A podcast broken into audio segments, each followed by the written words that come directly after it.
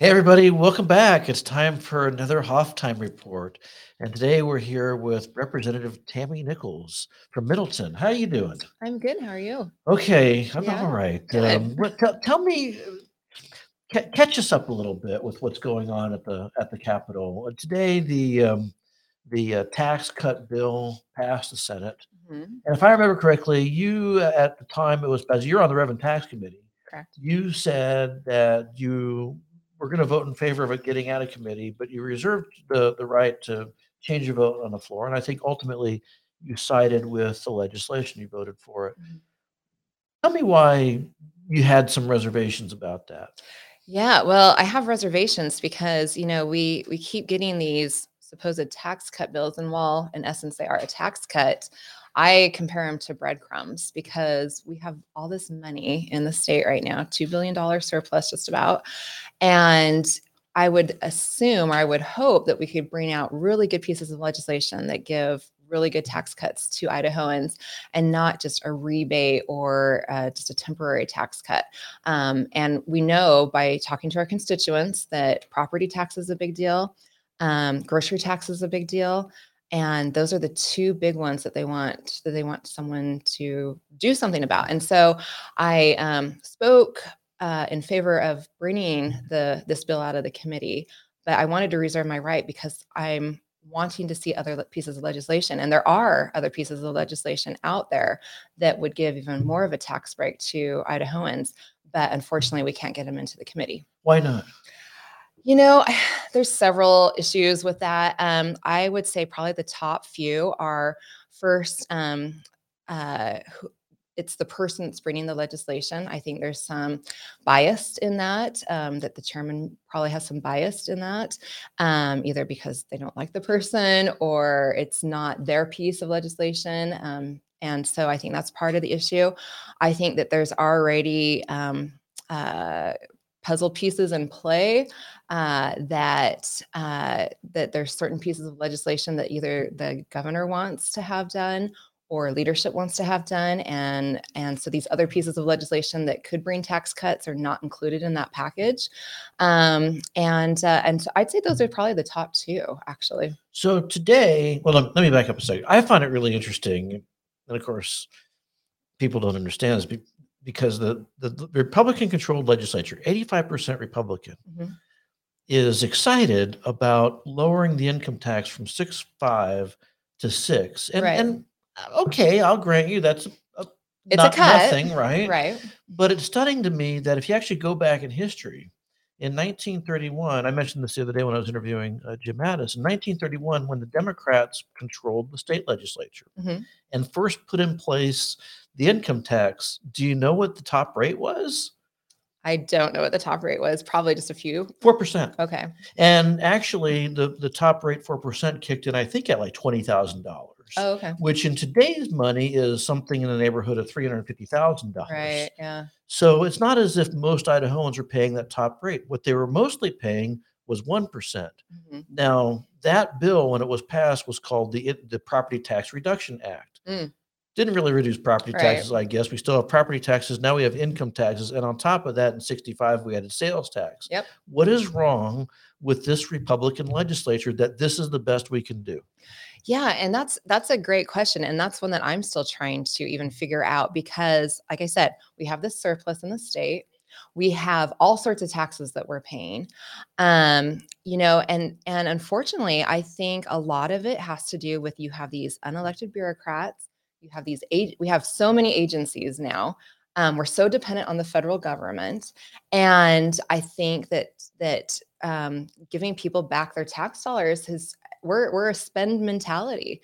Uh, we just want to spend all the money, and every agency wants more money. There's never enough money for everybody, and unfortunately, taxpayers are kind of left at the bottom of the barrel. Um, they're not. They're kind of put on the back burner on on giving them their tax money back. So if you could wave a magic wand, let's say you were queen for the day, Mhm. which what would you do? As far as taxes go, Yeah. Um, I would definitely get rid of the grocery tax.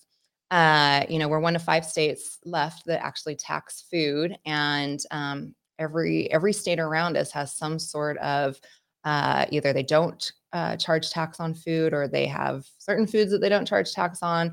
But um, you know i think that that is one that really needs to to just go away. Um, i would like to see I, I, actually submitted a personal bill on the sales tax to take the sales tax rate back down to 5% which when they increased it to 6% we were promised it was just temporary right? Mm-hmm. um, and here we are 2022 and we're still paying 6% um, so i would like to drop it back down to 5% um, representative ron nate and i uh, submitted a gas tax bill, which we would actually half the gas tax. So it'd go down to 16 cents instead of 32. And it would be for two years to try to just get us through this Biden administration's term. This term, hopefully there's not another one. But, um, you know, so there's another one. Um, you know, there's, there's so many that we could actually even if we dropped them just a little bit, even with the income tax, if we dropped them just a little bit, it would help people all around in general. And yet the income tax is the one, for whatever reason, became the chosen tax cut bill. And it's not even really a tax cut. I mean, it doesn't really help the middle class that much and the middle class is the ones that that really do need the help um, i mean a $75 rebate I, that's like a tank of gas now you know i mean there's so many other things that we could do to help to really help idahoans has the committee conveyed any sense of frustration that even privately that this process is really constrained down to just a handful of bills and it's not a very open process where people are you know you're on the committee you're the tax experts on the committee come one come all i, I remember previous iterations of the state having surpluses going back to 2000 20 years ago sure. and i keep telling people that you know, legislators brought you know, a dozen bills. There was eliminating tax on groceries. There was, you know, the grocery tax credit. Mm-hmm. Um, you know, doing something with property taxes, sales taxes, and there's just a lot of different things. Right. And this time you get one bill. Mm-hmm. Is there anybody that's sitting besides you on the committee who's going, "Hey, wait a minute, maybe we can do something a little different"? Yeah.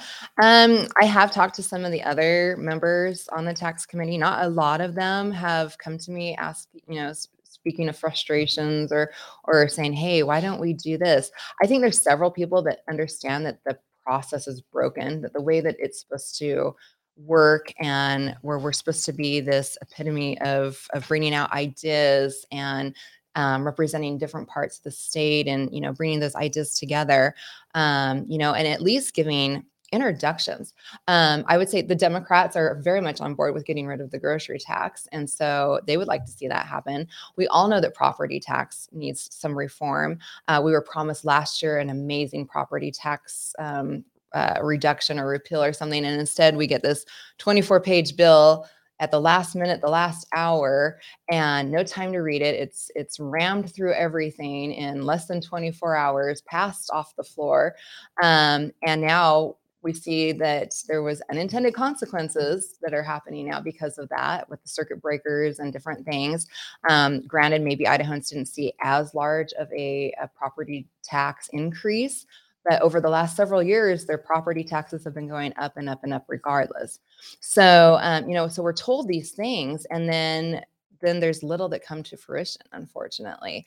And my frustration is that we keep telling um, our constituents, oh yeah, we're going to take care of this. We're going to reduce taxes. We're going to do this. And this is an election year, mind you, and um, and yet we we continue to fail and bring these these horrible bills. I mean, they really are breadcrumbs and band-aids. That's that's been my new term that I've been using in rev and taxes. We're we're giving breadcrumbs and band-aids, and that's all we're doing. I guess you had one of those again today, but the uh, Senator Vick's proposal to increase the grocery tax mm-hmm.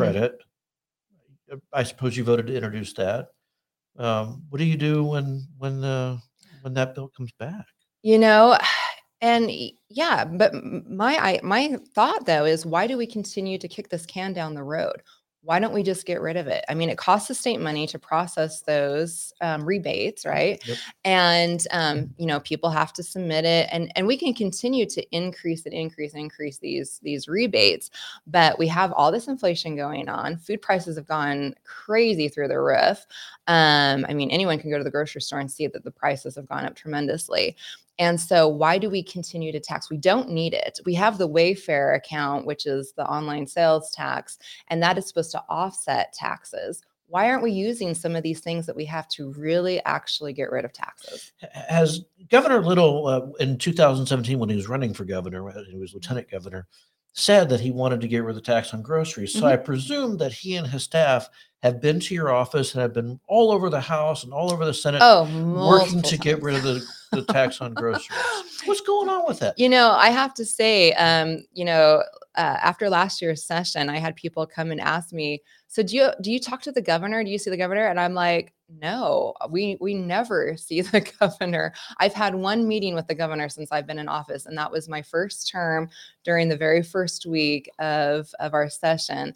Where freshmen were invited into his office to come and talk to him, and that has really been my my main interaction with the governor. Are, are your other colleagues, are they invited down? Is it, is it a function of you being a conservative or is it It seems very selective, unfortunately. Um, most of the most of my very conservative colleagues are in the same boat as I am. Um, there's some that uh, that end up getting a meeting if if they're lucky enough to go talk to him, but it seems very selective, unfortunately. And um, you know, and I think I don't know what what his thought process and all of this, but I would really like to see um, you know some some better communication uh, in that regard. So let me go back to the grocery tax credit, since you will be voting on that actually soon, I would imagine. Um, the proposal that that Senator Vick has, I mean, isn't terrible, I guess, but it's, Right. and I'm kind of wondering what's so magical about. I'm 64 years old, and my grocery tax credit is what 120 dollars. And then I turn 65, and does my food consumption go up or something? Is that how that works? And we or is that just pandering to seniors in, in, uh, in a political sense You buy- know, buying off votes? again, I think sometimes we have this legislation that comes. Um, you know, again, Representative Ron Nate, he has to repeal it. It wouldn't even actually get rid of the rebate; it would just repeal the tax on groceries, right?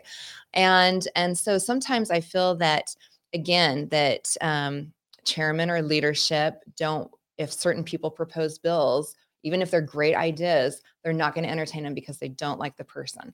Um, and then so instead you'll end up with these these subpar bills that will come in just to appease people enough appease them enough that okay we did something on this and we can we can you know stick a feather in our hat because we did something.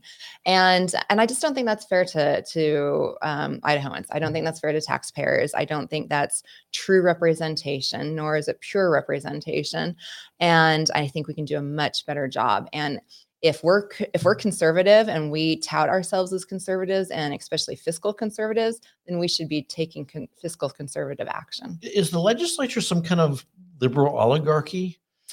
uh you know when i travel around and people ask me where i'm from and i tell them idaho um i t- and then they'll ask me oh you're in a really conservative state and i tell them you know what? We have really conservative people. We do have conservative legislators but our government is not conservative It is really not I've had the same conversations with people all over the country. They hear Idaho and they go, okay, you're 85% Republican legislature. You must Yeah. have all these very conservative policies, but Right. actually, no. No, and what's surprising is people that are moving to our state because Idaho is a very fast growing mm, state. We have people coming from all over and they come mm. here with this ideology that we are very conservative, that you know, we we run our state, you know, true red, and then they get here and they start finding out that that's really not the case. And um, and that's been kind of interesting to watch because then they're like, oh no, we're not going to let this happen to the state, you know, the state that we just came from. We don't want the same thing to happen so then they start getting involved and they start taking taking action because they they see that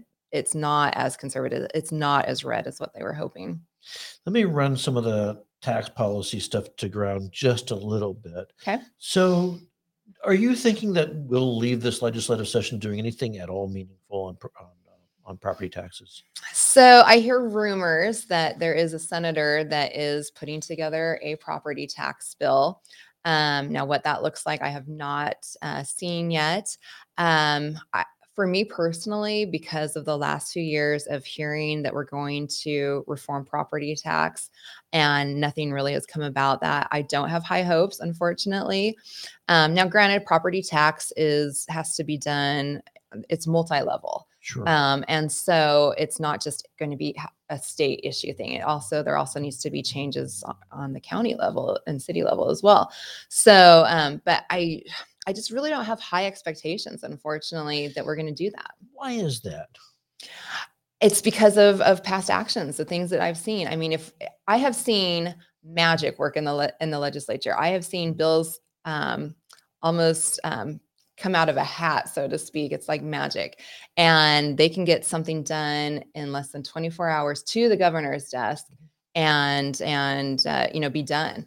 Um, and so I think if we were really wanting to bring true tax reform and to and true tr- uh, tax reduction, we would be seeing it happening. I, I they should have from the very get go. There should have already been stuff ready to go, um, and and start having that dialogue, that discussion.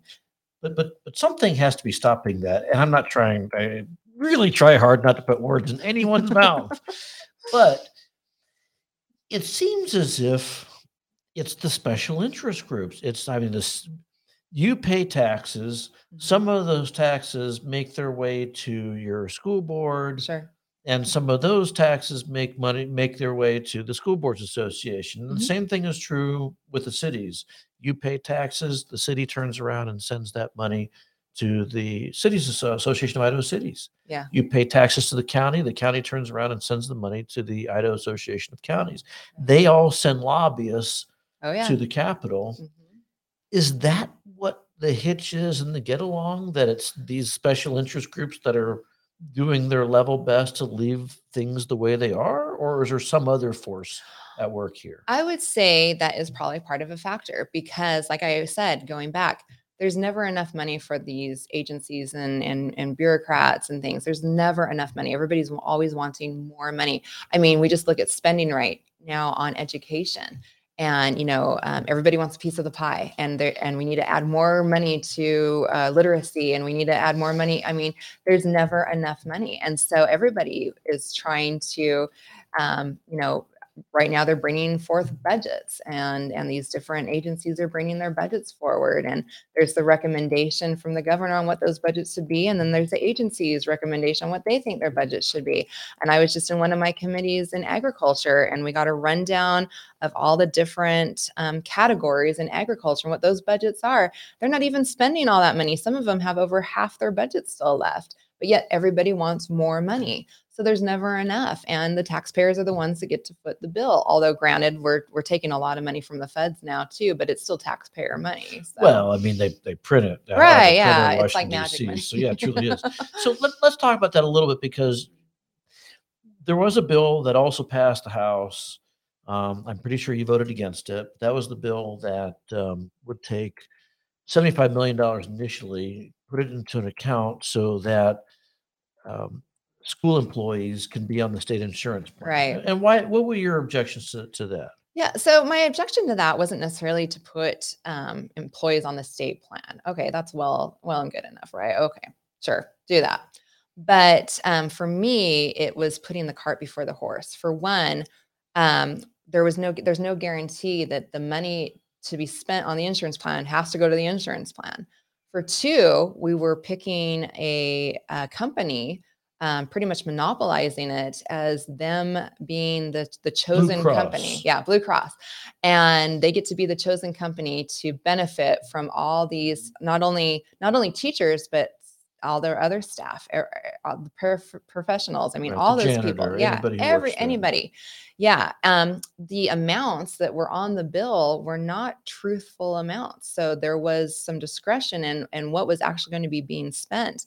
And granted, it's supposed to save us money, but I saw estimates for 10 years projection that it could all cost us A billion billions of dollars dollars. mhm.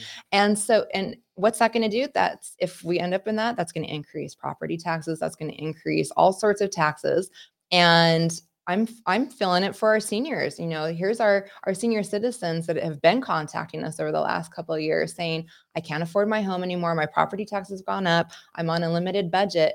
And now we're gonna possibly you know ask them for more money now and and tax them out of their homes so it's not that i had an issue with the teachers and everybody being on the plan it's just the way that it's they're, they're trying to implement it Is, is there something to be said for, and I asked uh, some other people this as well, there's something to be said for the fact that you're the taxpayer, Mhm. but you can't afford the plan that you're paying for state and local employees to be on. And in fact, there are school districts in Idaho, there are cities and counties in, in Yeah. Idaho where the taxpayer pays 100% of the premium. Right. Or and the, deductible, where my deductible is I think five thousand dollars. Yeah. Um, yours, any any government employee is is 250, 500. I don't know what, the, what the figure is, something like that. Mm-hmm. Yeah. Uh, it's a it's a hell, heck of a deal if you can get it. Right. So, Right. is there something to be said for we're telling taxpayers to pay for a plan that they can't afford, that they certainly are not even the market for themselves? Yeah, it's unfortunate. I mean, you know, since Obamacare came into play and what that's actually done to the insurance cost and the market itself, um, you know, I've talked to so many people, and I remember myself when you could get a plan for, you know, 50 bucks a month or whatever the case was. And it might not have been like the best plan there was, but it was, it was decent.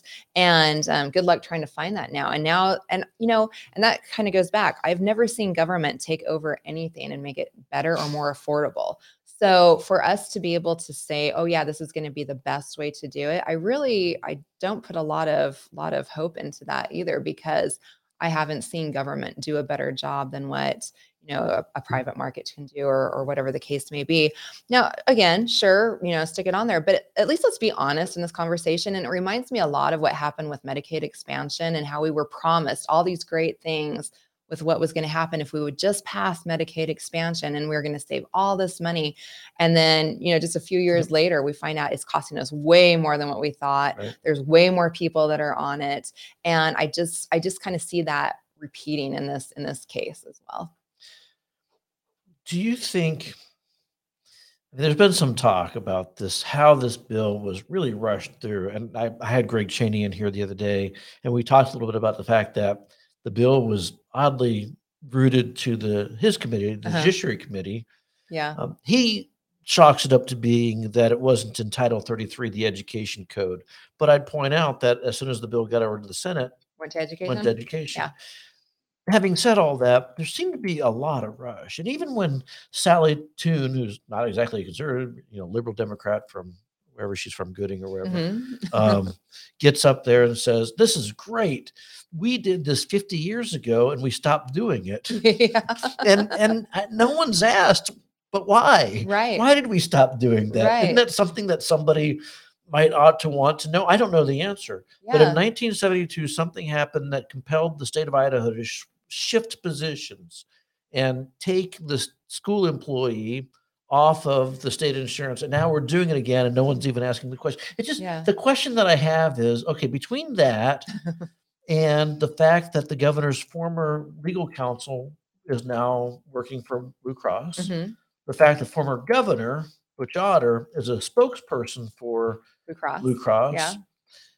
Is there something here that's outside the policy realm that maybe it's, you know, inside deal making? There does. I I mean, it does just- I mean- one to wonder, doesn't it? Um, there's a lot of coincidental. Are you suspicious about that? Are there others who are suspicious? Absolutely, absolutely. Yeah, there are, and you know, and and we're we're seeing the same thing. I mean, why an education issue would be going through a committee that's not education is by itself just strange. It looked to me like that was because the House Education Committee has been somewhat conservative. Mhm. Um, they lost a pretty conservative member, and that conservative member has been replaced with a apparently a liberal. Um, but there still might be the votes on the committee to potentially ask tough questions and kill the Yeah. legislation. Is that the reason why it went to that committee? That's safer than, say, even uh, the House State Affairs Committee, Yeah. which is also particularly conservative. I would say yes. That is that is a really probably plausible reason on why it went to the committee that it did because um, I think it probably would have had a harder time getting out of that committee because they would have asked questions. There's there's good legislators on there that do ask tough questions, and um, I think there would have been some things brought up that uh, maybe they didn't want brought up. So so they sent it to a committee that would that would be friendly to to passing it out of the committee. That's what it looks like to me, too. Yeah, Let's talk about education a little bit. sure. I know you're not on the committees, but you have done a lot of work in this um, in this area. Um, you're going to see a lot of proposals soon to deal with early childhood education. Most of it, I suppose, will come through the budget. Um, the governor's got a proposal to throw a bunch of money into um, Literacy. literacy, Mhm. gives it to the school districts, and they get to decide what to do with the money. But ultimately, the purpose of it is to expand full day kindergarten. What, what, what will you be doing on that? Um, I don't agree with that. And there was actually just a report that came out not too long ago saying that you know full day kindergarten is not in the best interest of the child, and um, and I think that we really need to turn our our discussion and our desire to school choice. That is what I'm hearing from constituents all over the state. Um, that they want school choice with all the things that have happened in education in the last few years, um, with schools being shut down and mandates and all these different things coming into play um, you know, critical race theory, all the stuff that they say doesn't happen in Idaho. Right. Um, you know, I have worked with a lot of parents all over the state um, over the last couple of years, and they're they're waking up to let yeah, let's have school choice. We want we want the option on where and how our children are educated, and education should not be a one size fits all approach. Uh, children are individuals and they learn differently and they do better in some environments versus others. And uh, and so yeah that's where we should really be turning our attention. We're we've thrown money at literacy over the last many years. I mean tons of money. And our literacy rates have not improved. We're actually not doing any better than uh, than what we were a few years ago. So um, so i'm not seeing i'm not seeing where the money that we're spending is giving us a better outcome. And i think that what we could be doing is offering school choice and i think that will actually give us a better outcome So again, I ask you, why is that so hard? Uh, mean, maybe we'll get a bill passed this year, maybe we won't. yeah But I've been watching this for you know 25 years, and it's the same outcome. And if you go back, there was a, a legislator you probably met him uh, from Canyon County named Morris Clements, Mhm. and Morris brought legislation in the 1970s for a voucher, yeah and the Republican legislature refused to hear his bill. And out of frustration, Morris simply resigned from the legislature. yeah Um, that was in the class of Butch Otters. This has been going on forever. I It remember, has. I, rem- I remember a bill in, in 2000. I remember legislation in um, uh, 2010, 2015, and now here we are, 2022. There are other states that have more education choice. What is Absolutely. the problem here in Idaho? Absolutely. I would say for us, for education, it is the unions and um, and the drive that they have and the the um, control that they have over. Why? You know, that's that's a good question because again, we're supposed to be this conservative state, right? And we have states um, that are not near as conservative as what we're supposed to be, and they're passing school choice. They're giving parents the options on how to educate their children. They're doing the voucher programs. They're doing the the savings student savings accounts. They're giving those options, and and they're seeing them work. They're seeing good outcomes because of it. And so, but why we have that problem here is is it's beyond me and i don't understand why we can't even just have that discussion and get that discussion going because if we're representing our constituents and i know i'm not the only legislator that's hearing this but that is what people want that's what parents want is they want options they want school choice The Idahoans for what is it called? Idaho Business and Business and Education, Mhm. Rod Gramer's group, is arguing that talking about education choice is anti-rural school. Well, you're a rural legislator. What do you make of that argument? Uh, I don't buy that argument. Um, I think that there's a very narrow view on what school choice looks like to some people, and I think they see it as either it's public school or private school or charter school, and that's your only options. Um, there are so many options now for for education, and and so to to say that you know rural schools are not going to benefit from school choice is not the case. Um, you have and we've seen it happen. We have parents that have already taken matters into their own hands, whether they get the money for it or not for their child, but they're doing other things. They're doing co ops, they're doing, you know, back to one room schoolhouse type scenarios, um, online learning, um, charter schools. There's all sorts of options. And my area is rural, and there's lots of kids in my area that participate in several of those options.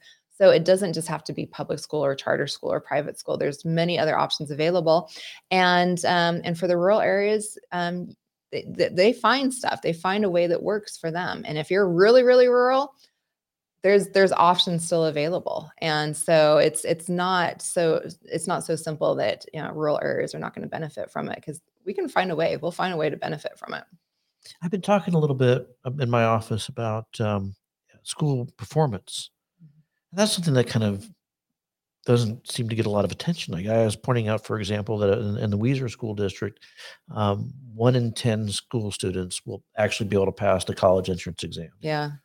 Um, in Fruitland, I think it's 25%. Uh, Boise, about 50%. Are any of your colleagues talking about why that is? We keep shoveling money into the education system, and this is the result that we get. Yeah, there's there are groups of us that that do talk about that, and we do realize we've already we already know that um, you know just because you you throw money at things does not improve outcomes, um, and that's no different for education. Um, you know, again, going back to school choice, though, uh, several of us see it that if you offer school choice, it creates competition and it, it creates schools to do better and to to try to raise that bar um, instead of just going with the status quo and and not making any changes. Um, but Idaho has a weird mentality with with education, and it's almost like if you're if you're not for giving more money, then you hate kids, you hate teachers, you hate all you know, you hate education in general. You want to you want to defund public school. I mean, I've I've heard that um, from people myself when I'm just talking about giving the option of school choice, and I just think that's a really weird mentality um, to have because it's not true. It's not true. We've see we see studies all over the place showing that school choice is a good option, showing that it improves education, shows that it gives um, more options to students, and that the outcomes are better. And so, why would we not want to improve education? Why would we not? Why would we want to stay with the status quo? And we know that throwing more money at it is not changing the scenario any. In fact, we're getting worse. And so, why would we not want to do something that would actually benefit and better our education system?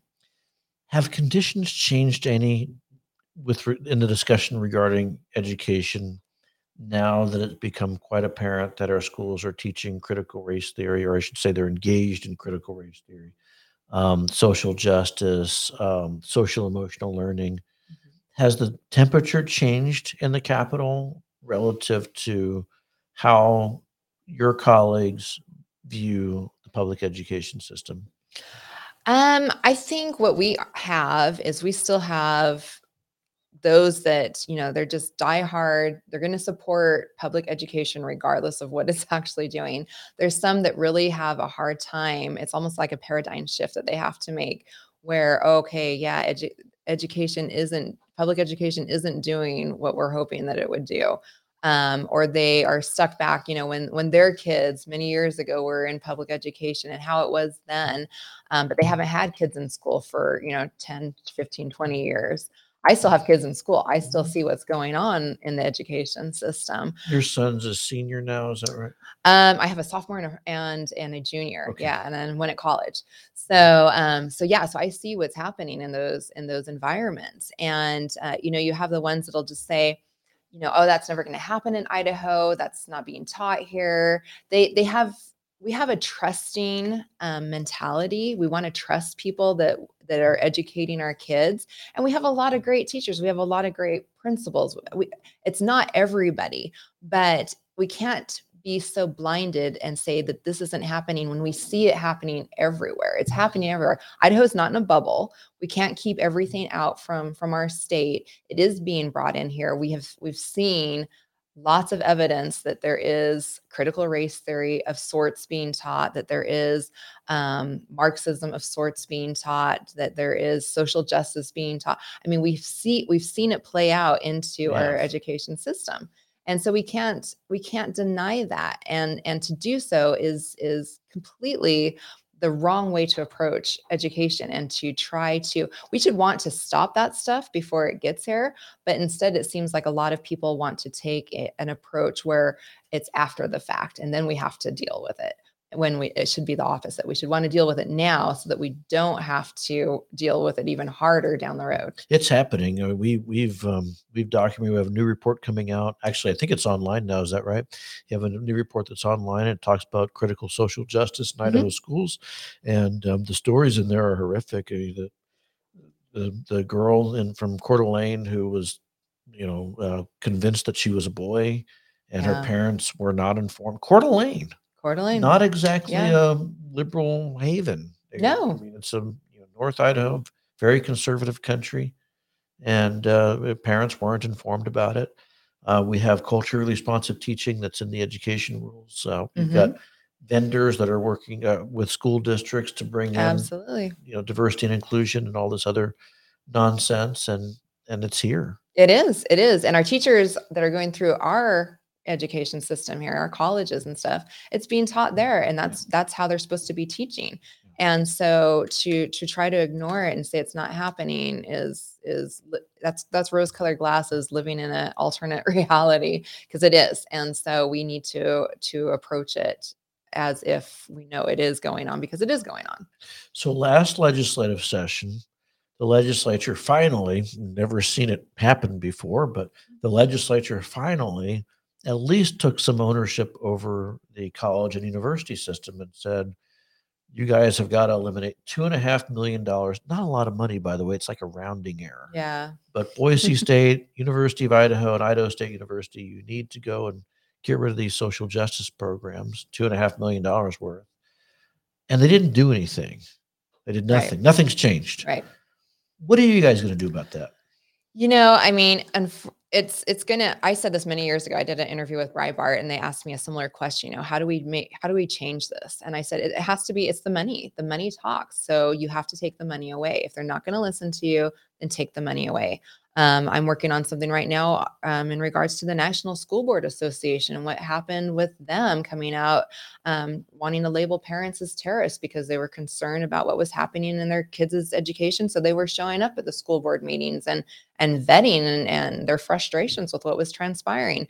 And here, there's already been 19 states that have pulled out their membership from the National School Not Board ours. Association, and we're not one of them. No, we're not one what of what them. What are you doing about that? Uh, so I'm working with a few other legislators, uh, writing a resolution right now. So um, yeah, I mean, one of the difficult things about that, again, is to follow the money. Mhm. Um, you pay your taxes to your school district. You think it's being used to educate your kids, but Right. actually it's being used to pay dues to the Idaho School Board Association, and they spend money with the national school. Board. So Idaho money is going to the national organization to promote this stuff. Exactly. And I think people have, there's a disconnect in that. Um, people think that when we talk about spending money on education, that all that money is going into the classroom. Right. Little of that money actually goes into the classroom. Um, it goes to all sorts of other things. And that's one of them is we pay these, these membership dues to many, many different organizations, uh, education organizations, including the, the National School Board Association and they're the ones that are helping to bring in this indoctrination the critical race theory the you know social justice all that sort of stuff so we're paying to to allow that to happen and that's that's wrong that's not how tax money should go and if we really want to get that money to the students school choice is the best option So knowing, and I, I appreciate that. So, but knowing that you've got money going into the school system, college and K through 12, Mhm. that's being used in ways that we would find abhorrent, uh, the- hypersexualization of children in the K through 12 education Yeah. system. You would think that there would be the votes to stop that. You would that they would. And how confident are you that there that there is? Well, again, I think it goes back to people don't they're not dealing with reality. They're not dealing they they have the they have this idea that you know everybody because that's what I heard last time when we were when we were talking about the budget and um uh, there was a grant that was that was up on, on the the pre floor. kindergarten grant, Right. Mhm. and how you know that money was just going to go to help help young kids help preschoolers and, and little kids you know and then information started coming out on the materials that were being promoted through that organization that it was you know these these books for toddlers on a is for activist and mm, T you is for trans. yeah i mean just crazy stuff and then you would hear other legislators say well that's not going to happen in my area we're not doing Right. that in my area so i think there's this disconnect that somehow their area is protected and this stuff is never going to happen or encroach into their area and that everybody that that's working with kids that uh, is working in education or doing these programs have the best in, interest Right. of the child and the best intent and yes we want to believe that but we can see around us that that's not the case that's not really what's transpiring I'm kind of stupefied by this. You know, Jim Addis was here the other day, and he said the same thing. Well, you know, I talked to the folks in my community, and they tell me they've got this wonderful pre-kindergarten Yeah. program, and Mhm. you know, I maybe they're doing this elsewhere, but they're not doing it here. right A, I think they are doing it there, and he just doesn't know it. B, are we really okay with accepting a grant that in Twin Falls is going to be used to indoctrinate kids? We shouldn't be. Even even if it's not my district, it's No. good for me, but not good for them. But that's okay because Right. No, we shouldn't be. We shouldn't be supporting because unfortunately the money is going to trickle to that to There's that no national question. organization or that organization that is promoting that that is trying to push that into our schools. I mean, we have the the National School Board Association and they're the ones that wanted to defund the police and keep the schools shut down, you know, and all this other stuff. So the money is going to trickle to them regardless of if we want it to or not. It's going to get to them eventually because just like in the legislature and how we we pass budgets and do these things and this money is going to go to this but there's really no strings attached saying that it has to well we're giving our money you know to these organizations and they get to determine what what's going to happen with it So, help me with a philosophical issue with regard to Okay, kindergarten. yeah because I get it. You know, okay, there's this national group, and they're working with a state group, and there's some leftism that they're promoting, and we've documented it's there. yeah Uh, the I- Idaho Association for the Education of Young Children and the national organization that, that they work with, no question, very left of center. Let's say that wasn't there. Mhm. What would the objection? Would, would, would you have an objection to pre kindergarten? So a grant comes to Idaho, local school district has it, no middleman. Um, I am not sold on the pre-kindergarten or even the, you know, pre-kindergarten or even even kindergarten. I mean, okay, it's great to be able to have your kids socialize and and learn those things, but kids, if you if you psychologically, if you look at their development and many other countries around us, they don't start education until kids are 7 or 8 years old because they're not ready for that type of education. They're rate I mean, and if they can be with their parents and be with their with their families that's that's the best education they can get for young young children. Um, we have no data showing that early education actually makes kids smarter in the long run.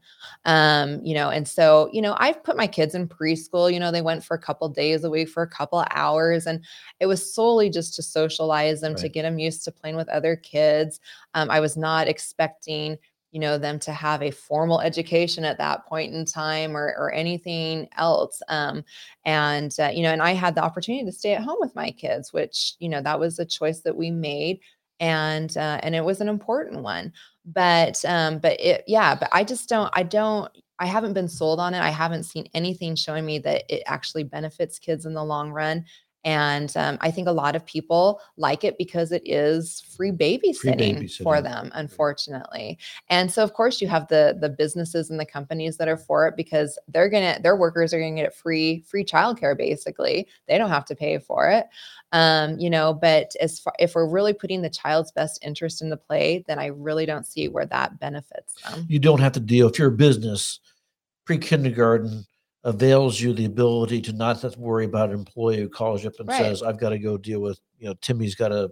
right whatever yeah exactly exactly and that's unfortunate i mean it's unfortunate i think to put people in that situation to begin with um, you know i didn't have my kids so that someone else could raise them um, but and i understand that everybody has different situations but i think as as a whole i mean if people want to stick their kids in into kindergarten or or daycare or whatever it is that's up to them but it should be on their dime it shouldn't be the taxpayers that are paying for it Yet the Republican legislature is at some point headed in that direction. The full day kindergarten, pre kindergarten Yeah. is just around the corner. oh the push has been going on for the last several years Yeah, I, you know, it's funny too. I remember when I worked for the State Department of uh, State Department of Agriculture. I did that too, but um, I also worked for the Department of Education uh, for a brief amount of time, and one of my jobs was to research the origins of kindergarten and pre-kindergarten.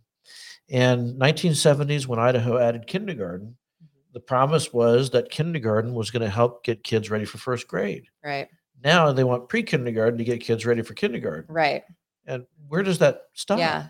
And again, kids in in their in their brain development are not ready for a formal education at that. And that's why again, we have countries all around us like Sweden and different places, they don't start formal education until kids are, are older. where's that conversation about okay if we expand kindergarten somebody loses in this equation government grows something is shrinking Mhm. obviously we know what that is it's families it's Right. churches it's community organizations private schools Yeah. other things in the community uh, is there anyone in the legislature who kind of goes, okay, let's let's pause a little bit and and recognize that when government wins, something else is losing. When government grows, something is shrinking. There's a few, um, especially on the education committee, that will definitely be asking those questions. I wish I was on the education committee so I could ask those questions. Um, there's a few, but I think again, the mentality there's this disconnect, and uh, the mentality is that you know oh this is all just great this is all just good stuff and and and it's because a lot of the time we're sold all the good part right there we're told all the good part we're never told about um, you know that there's there's this other side to it and you have in these committees you have people um, from these different organizations or these different agencies that will come and testify before the committees and they'll tell you all the good stuff about how wonderful this is going to be, how amazing this is going to be, how much good this is going to do. And um, you know, a lot of just regular people don't have the the ability or the time or or anything to be able to come in and testify on the flip side or you're not told any of the flip side it's all the positive. Um, and yeah you can you can sell anything. I mean i can sell a used lemon car you know and tell you all the positives about it. But when you get it home you're going to find out that it's a used lemon car and you're not going to want to keep it. So so we're told all the good stuff all the time but um but there's this disconnect. And i think I was saying how today I think it would be so interesting at the beginning of the session if all legislators were given X amount of dollars and every time they passed a spending bill or they passed a budget or something that you know you have 10 legislators and they each have to pony up you know you know, like $2 million or whatever the budget is divided amongst the legislators. And whoever voted for it, that's what they have to pay. And then to see how much money they have left at the end of the session, just, you know, play money. But if they run out of money during the session, they have to figure out a way to either borrow it or IOU it or go to jail or whatever the case That's may fascinating. be. That's really Um, I think it would just be kind of a fun thing to try, but to see how much money is left at the end. Um, because, you know, when you're not physically having to pay that money or write that check, there's a disconnect that happens, unfortunately. The governor is contemplating a 17% increase in spending year over year, Yeah, bigger than the media has portrayed it to be. But right. is anyone, is there, hey, whoa, that's a lot. You would think, right? But again, we weren't told it was 17%. We were told it was a much smaller amount. Um, you know, they make it sound like it's going to be just great. Um, a lot of it's, to, you know, go along to get along. And, um, but who's really looking out for the taxpayers? It comes back to that. Who's really looking out for the taxpayers and, and what do they get to keep? I mean, states all around us, their, their tax rates continue to increase. Our tax rates continue to increase people are going home with less and less in their wallets from their paychecks um, you know where where does it end when when do we say enough taxing and again we have tons of taxes that we pay for we're, we're paying taxes left and right um, you know eventually i'm sure we'll be taxed to breathe or whatever the case might be. Well, that sounds like a fair tax that applies wouldn't to that be? yeah it would go for everybody and and we could tax it. So, absolutely You know, I almost hesitate to, to even jokingly talk about this stuff because invariably somebody's going to say, wow, that's a great that's idea a great huh? idea. A, yeah a breathing tax. Okay. We'll just, you know, those darn Californians, they come to Idaho and they breathe Idaho's air and they they're don't using pay, up our oxygen they don't pay taxes on it. So maybe if we do like a 20% breath tax and then we only rebate that back through the income tax so the Californians continue to be taxed. Right, right. I mean, it's it's completely plausible. It's completely nothing plausible. nothing surprises me anymore. So that would be one that you know someone could bring it forward, and I wouldn't be surprised actually. So we're we're to that point where anything can go. So switching gears completely. Um, last legislative session, well, actually, last legislative session and the special legislative session, or the Extended. extended, the sequel, or whatever it was, um, there were some efforts to again deal with these issues that have been plaguing us for years. You were involved in that, coming up with some ideas to protect medical privacy and protect people who face uh, uh, COVID Mhm. um, requirement. Where's that now? Is that I haven't seen anything so far this session. It's so early yet. Well, it's February, but Right. can we expect that the legislature is going to tackle that? yeah, issue? you know that whole thing is really unfortunate because you know over the last couple years with COVID and all that, I mean, all of us have been hearing from constituents on you know mandates and they're losing their jobs or you know they're they're having to choose between you know working or quitting or um, they're being laid off you know without pay or whatever the case may be and uh, and we've been hearing about this over and over and over again. It hasn't gone away. Um, our governors continued to issue emergency orders every month for the last couple of years. Um, we're still in emergency. We have the federal uh, government that's continuing to push mandates and you know and and uh, coming up with all these crazy ideas on what they think is going to help. Um, and so we're not done with this issue yet. We still have this issue. It hasn't gone away. And so uh, during those three days in November that we were here, uh, there were several of us that had worked on bills over the last few months that we brought forward and um, unfortunately there was nine nine pretty decent ones and they were all sent to health and welfare during that time when they were not going to be meeting. So they basically got sent to health and welfare just to die. Um, we are resurrecting several of those. There's actually a group of us that have started meeting together to get some of these these details worked out and really try to hone in on each of the issues that we are, are seeing occur um, in regards to COVID shots or, or the mandates.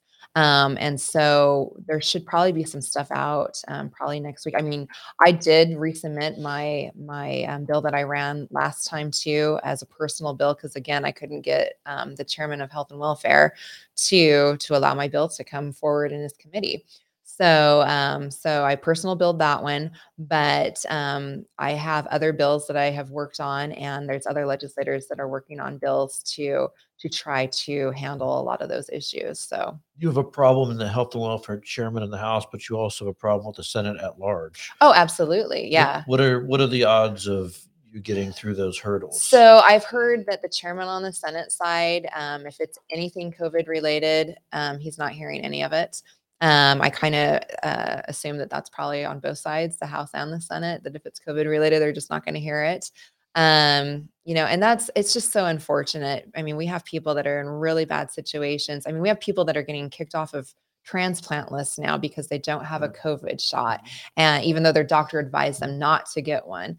Um, and so it's just, and we have people that have had terrible side effects to to taking the shot because they were coerced or forced or whatever the case may be, where they had to get it, and uh, they saw that as their only option. And so, and then they end up with these side effects. And who's responsible for that? There's nobody responsible for that. It doesn't fit into any of the normal categories um, you know, good luck getting the government to to give you anything if you if you get injured because of of this shot. Um, so there's just there's so many issues that are involved in it, and eh, to me, a lot of it's really nefarious. Um, it's really unfortunate to put people in that situation, and uh, and so the state does need to take the initiative and take those steps to protect the people of Idaho. When you say nefarious, what do you mean? I just see where a lot of the stuff that's going on, um, you know, where uh, uh, the media, for one, has put has taken a lot. I mean, if you come out against the shot for whatever if you're someone that has had a um, a reaction to this shot um, you're silenced off of social media you're silenced uh, you know in the media in general um, it's like there's there's and the ads that Idaho runs, I don't know if you've heard the ads, but there's there's nothing negative about you know oh go get the shot. I mean most um, ads you hear in regards to any type of drugs or pharmaceutical products, there's always that disclosure at the end. You know that they read really really fast and tell you all the different may side effects. May cause bleeding, may cause your heart to stop beating, Right, right. may cause you to faint uh, spontaneously. all those fun things yeah there's none of that there's none of that anywhere and and people that are being injured people that i mean there's people that have died from taking it i'm sorry there ha- there is but they're all being silenced they're all being and any doctors that come out against it um, you know for whatever the case may be they're being labeled they're being silenced um, you know i'm called an anti-vaxxer a lot of the time i i'm not anti-vaccination I don't agree that this is a vaccination because to me, a vaccine is actually supposed to stop something, and we now know right. that that doesn't happen with this. Get get get get the shot, and then four boosters, right? And, and then it's supposed to yeah minimize the yeah. Then you may not end up in the hospital, right? right? Um, and Can you so imagine if the flu was like that? No, or any other Anything. any other shot. Yeah. Polio. Yeah. right, polio. We just we give you your polio. Now there's still a good chance you'll get polio, Right. but after And you only need the, three more shots after after, the fifth booster, you might you might you know maybe minimize the effects a little bit. You'll be somewhat paralyzed, but Right. not, not all the way. Yeah. So all these different things that we're seeing happening, um, to me, it's just it's not it's not honest, it's not truthful, and to me, it's nefarious.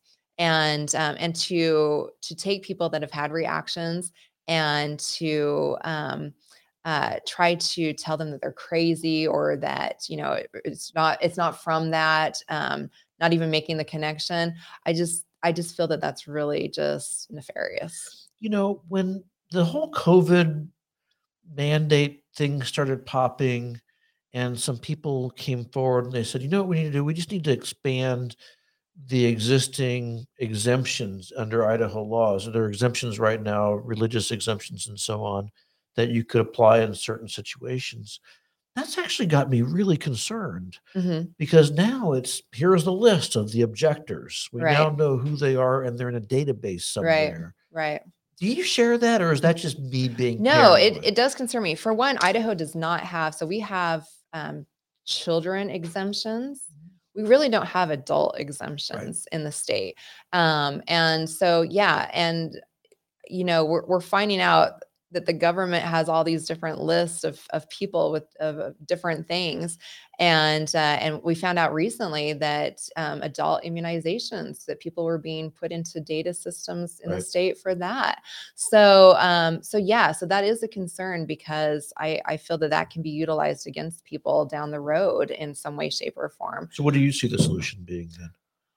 As far as the state goes, Yes. um, well, I think we need to stand up for people's rights to begin with. Um, that uh, that it should be a don't ask, don't tell um, mentality, I guess, if you want to put it that way.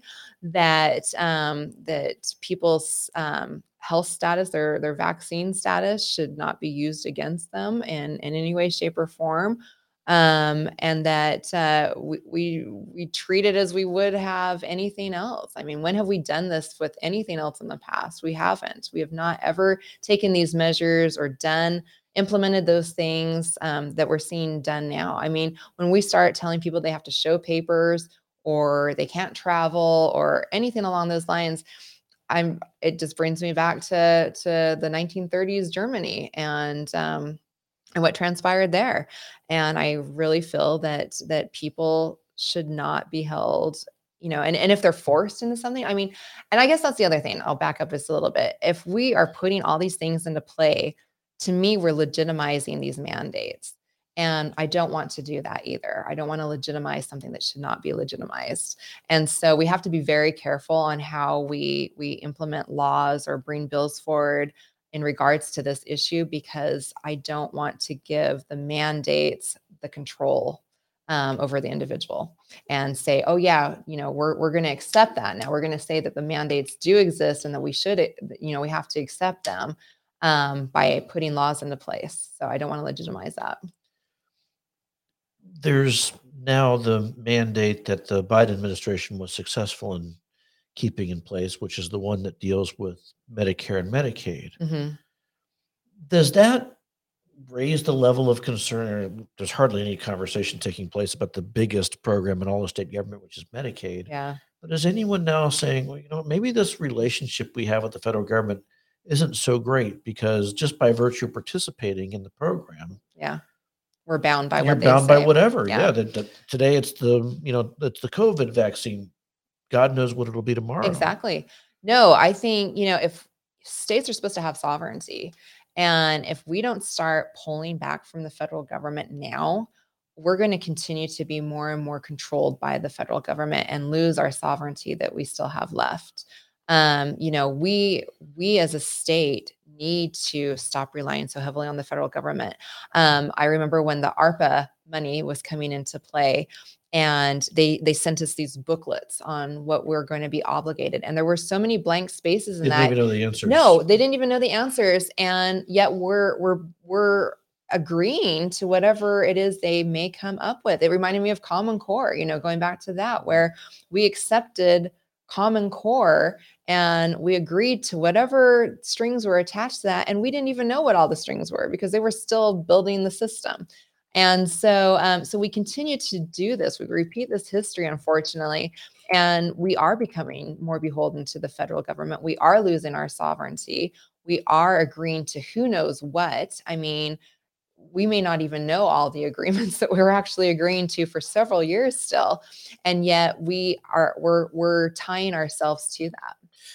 And yet, if I'm just a average Joe Idahoan who reads the local newspaper and believes Yeah. what's in it, I read these stories about how Brad Little and House Speaker Bedke and Pro Tem Winder are working overtime to, you know, fight the Biden administration. Every mm-hmm. news release, you know, that talks about, you know, the Biden administration this, Biden administration that.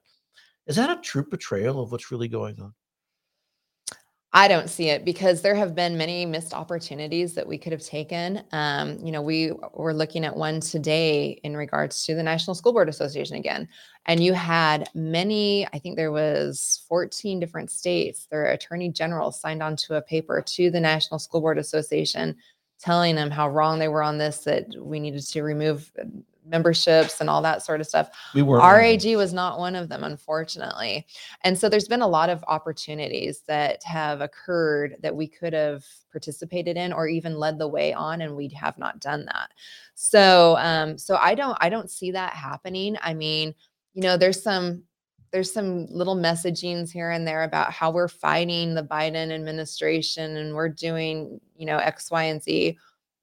But to me, they're just talking points. There's really not a lot of action behind those, So- so unfortunately. is it is it just political theater? Is it designed to trick people into thinking that they're yeah. fighting the good fight and something else is taking place behind the scenes meanwhile? I heard a statistic that the major 85% of, of people really only know what's going on on the federal level and they just get tidbits here and there because of whatever they watch or read or whatever the case may be. But few people actually know what's happening in their own state. Um, and just to give you an instance on that, you know, I have people that will contact me at the beginning of the session and they want to know, what am I doing in DC? How is Right. DC? And I don't even go to DC, but that's where they think I go and um, you know and so and unfortunately it's because there's been this disconnect between the people and their government over the last many many years and people are are usually they're busy they're working they're taking care of their families they're doing all that sort of stuff so they don't give a lot of time to what's happening in in their own backyards. And so they'll get these tidbits on what's happening at the federal level so it's really easy for people to be able to utilize those tidbits and message it um, in a way that oh look at what we're doing we sent this paper we're fighting you know the biden administration we're telling him no on this but there's really little action that actually comes into play with that and it really does little for our state it's not it's not helping us maintain our sovereignty really it's not helping us in a lot of ways um, that we could really be be utilizing and making positive Historically, states have taken initiative. I, my favorite story is the um, state of Wisconsin and the enactment of the Fugitive Slave Act at the federal level. The law being that if you find, you probably remember this story, you find a, a fugitive slave, this is 1858, I think. Mhm. You have a fugitive slave from the South, you are duty bound. Every man, woman, and child duty bound to return the yeah. free the slave to their southern master. Yeah. And the state of Wisconsin said, "Mm, not going to do that. right And even in Idaho history, there's been some of that pluck, you know, dealing with nuclear waste issues, Mhm. um, coming nuclear waste, federal nuclear waste coming into Idaho, and being being left here on top of our aquifer. Is when do we get to that? Is is there the possibility that this legislature says, you know what, um, we're an equal partner, for example, on Medicaid. Yeah. We're, we're, we're partners. It's a state federal program. It's not just the federal government dictating we're not gonna we're not gonna abide by that. Yeah. And we're gonna protect people who work in the healthcare system against the federal mandate, despite what the Supreme Court said about it. Is that And we could do that. We could easily do that. I mean, we have states all over that, you know, have thumb their noses at immigration, Immigration, issues or. Mm-hmm. yeah, drugs or you know what I mean, we have Oregon right next to us that legalized everything, you know. And so eh, are the feds going in and, and saying, "Oh, naughty naughty, you they shouldn't have literally brought a tank to Ontario and shut down the dispensaries over there because of the illegality of the uh, marijuana. of course, they didn't do that. yeah no not at all. And so you know there's there's been again missed opportunities i think where idaho could have taken the lead could have taken the initiative um, being this conservative state that we are where we could have done that. And we we could still do that. We could say look we're not you know this that might have been your your idea with this but we're going to do this and go ahead and try to stop us. Um, you know but that has to do with your leadership. And if your your state is only as strong I say your your state's only as strong as what your leadership is, and your leadership's only as strong as the people are. So if you don't have the the, the strength of leadership in there, um, you know, they're not going to take those initiatives. They're not going to stand up against the federal government, and they're going to allow the federal government to to dictate and and tell you what to do.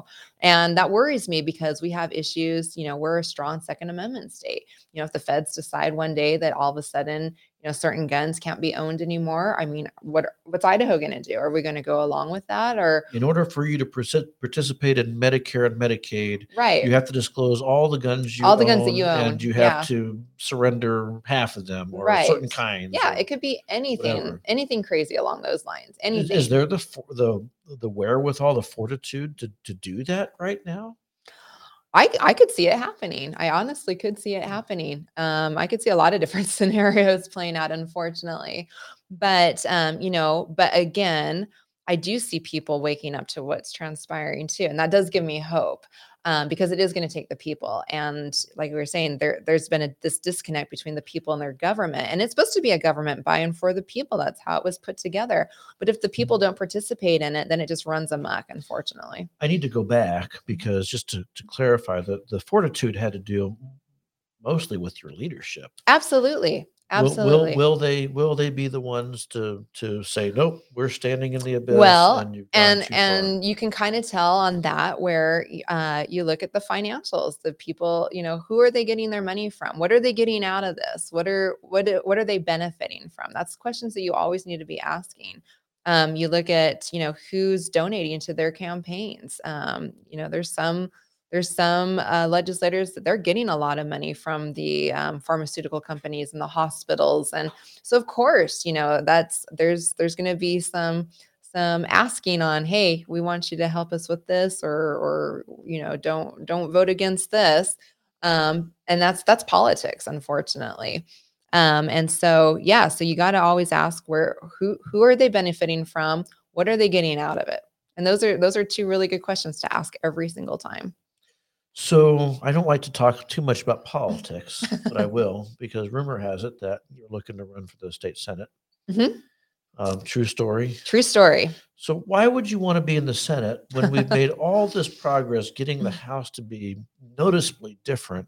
Yeah. I mean, really, there's it's it's almost as if they're they their legislatures operate or chambers operating in two different states. The yeah. the House is here, I guess, and the Senate is like in Illinois.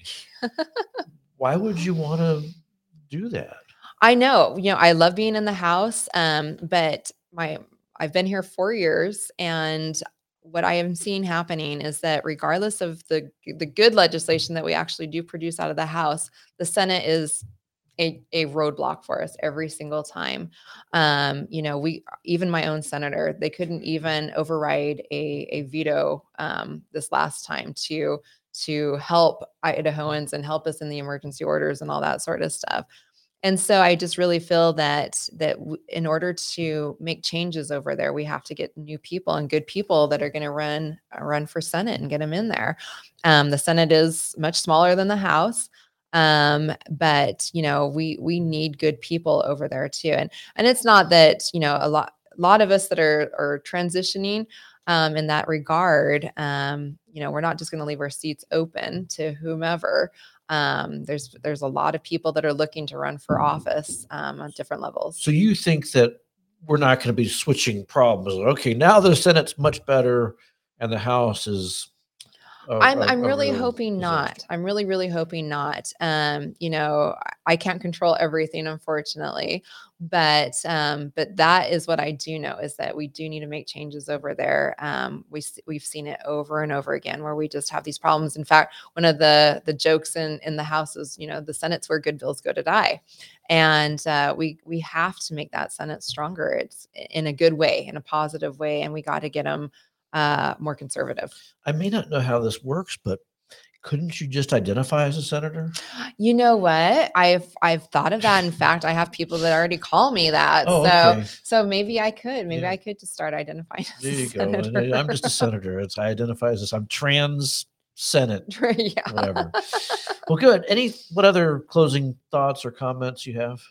Yeah, you know, I one of my big things uh, since even before I ran for office is just to get people involved and how important it is for people to be involved and, and aware of what's going on. Um, people will tell me, "Oh, I hate politics. It's terrible. It's awful," which there's truth to that. It's the good, the bad, and the ugly all mixed together. But um, you know, government and politics and everything are involved in every aspect of your life, every single aspect. There's really not one that they're not. You involved can't in. say, "Oh, it doesn't affect me," or "It's just not important to me." exactly Whatever your profession is, whatever whatever you do, Whatever you wherever do, you live, it does not matter. It's Yep. all political. It's all government. Isn't that interesting though that people say, gosh, you know, this COVID thing shouldn't be about politics. Oh. but it all is. uh, It know, all, yeah, um, healthcare, education, finance, taxes, yes. all of it's. you all can take politics. any any scenario, any issue, and it will have uh, politics and government involved in it. Any anyone, anyone that you want. I, I- I try to tell people make it a habit just every day. You know, you get up in the morning and you, legislature's only in session from January until about the end of March, beginning of April, usually. Usually, Uh, but you know, just make it a habit. So you get up in the morning, you brush your teeth, you take a shower. I don't know necessarily in that order, but right? um, maybe have some cereal, and then you make sure to call one of your three legislators. Yeah, absolutely. Contact your legislators, email them, um, get to know who they are. Um, we just had the redistricting, so that's going to change things up just a little bit. But um, you know, right now, do that. Um, if you can come down to the Capitol, come down there. I should really touch on redistricting. Okay. Wasn't that just the slimiest decision? That wasn't really based in any kind of law. What, what's going on? Oh my goodness. Um, the uh, rendering that came from our courts was very, very interesting to me. It kind of reminded me of the grocery tax um, lawsuit that happened, right? Yeah. Where, okay, you shouldn't have done that. We're going to slap your wrist. Just don't do it again. And this one was almost as if they want to make rules or make or make the law to fit what transpired and uh yeah the the rendering that came out with that was really really interesting Nonetheless, the fact that it's been done, there's nothing we can do about it, only amplifies the point. You got to be engaged. You got to know who the candidates are. You got to ask them tough questions. ask questions look at their history don't don't just ask about and i'm you know you're pro-life you're pro-second amendment fantastic really dig down and ask you know what is the proper role of government uh, what do you think about the fact that um, we keep adding on to the education system what do you think about critical race theory being Right. taught in idaho's public schools Right. and the, and the colleges Well, and you really have to look at what the actions are because I tell people, you know, politicians are like used car salesmen. They will tell you everything you want to hear and they'll make it sound great and they'll sprinkle it with confetti and all sorts of fun stuff and and really sell you that they are the best candidate, they are the most conservative, they are the most this and that. But you got to look at their actions. You got to look at what they've actually done. Look at their voting record. There's lots of different organizations now that are that are um, you know grading legislators on how they vote and how they are fiscally as well as in policy um, you know ask them the tough questions find out where they stand don't don't just ask them the little you know softball questions like are you pro-life? Are you pro-second amendment? Too they'll all tell you that. Too they'll all tell you that they I, w- are. I was at a town hall, legislative town hall meeting in Coeur d'Alene last year. 400 people in the room. They mm-hmm. spent the first hour of a two hour meeting just talking about abortion. And of course, Yeah. everybody there, what's your opinion on abortion? Well, it's terrible. We shouldn't have yeah easy. It's Easy. super Too easy. easy. Dig really Yeah. down. What's the proper role of government? yeah ask them if they're for dual federalism or cooperative federalism Exactly. you know Ask them if they believe that that that states have the ability to kick out dumb federal policies. Ask Right. them if um, if they support uh, the continued growth of the welfare state yep and the government encroaching in every aspect of our lives. And people just don't get asked those questions. they don't they And don't They really are concentrating what's going on in Washington D.C. Mm-hmm. and it's great. It's great to know what's happening in DC, but we have little control over what happens. people know there. more about Lindsey Graham Yeah. than they knew their own than they knew their own state senator or Right, representative. right. That's that's the We got to change that. That's that's the mentality that does need to change, and that is that is teaching people how to get engaged and how to um, be part of that process because um, the people have to be part of the governmental process. It's the only way it works correctly. Well, Tammy, I for one, and I speak for a lot of people when I say you're doing great work. We really appreciate you. And thank you for coming on the program tonight. Thank you. It was my pleasure. And we'll be back again on Thursday. Actually, Wednesday, it's um, the Steph Lucas show. We'll be going back over what happened in the legislature the last few days. And then on Thursday, come back for another Hoff Time report because we're going to have the chairman of the Senate Education Committee, a young guy by the name of Steven Thayn, on the program. So you won't want to miss Oh. that. Uh, thanks again for watching, and we'll talk to you again next time.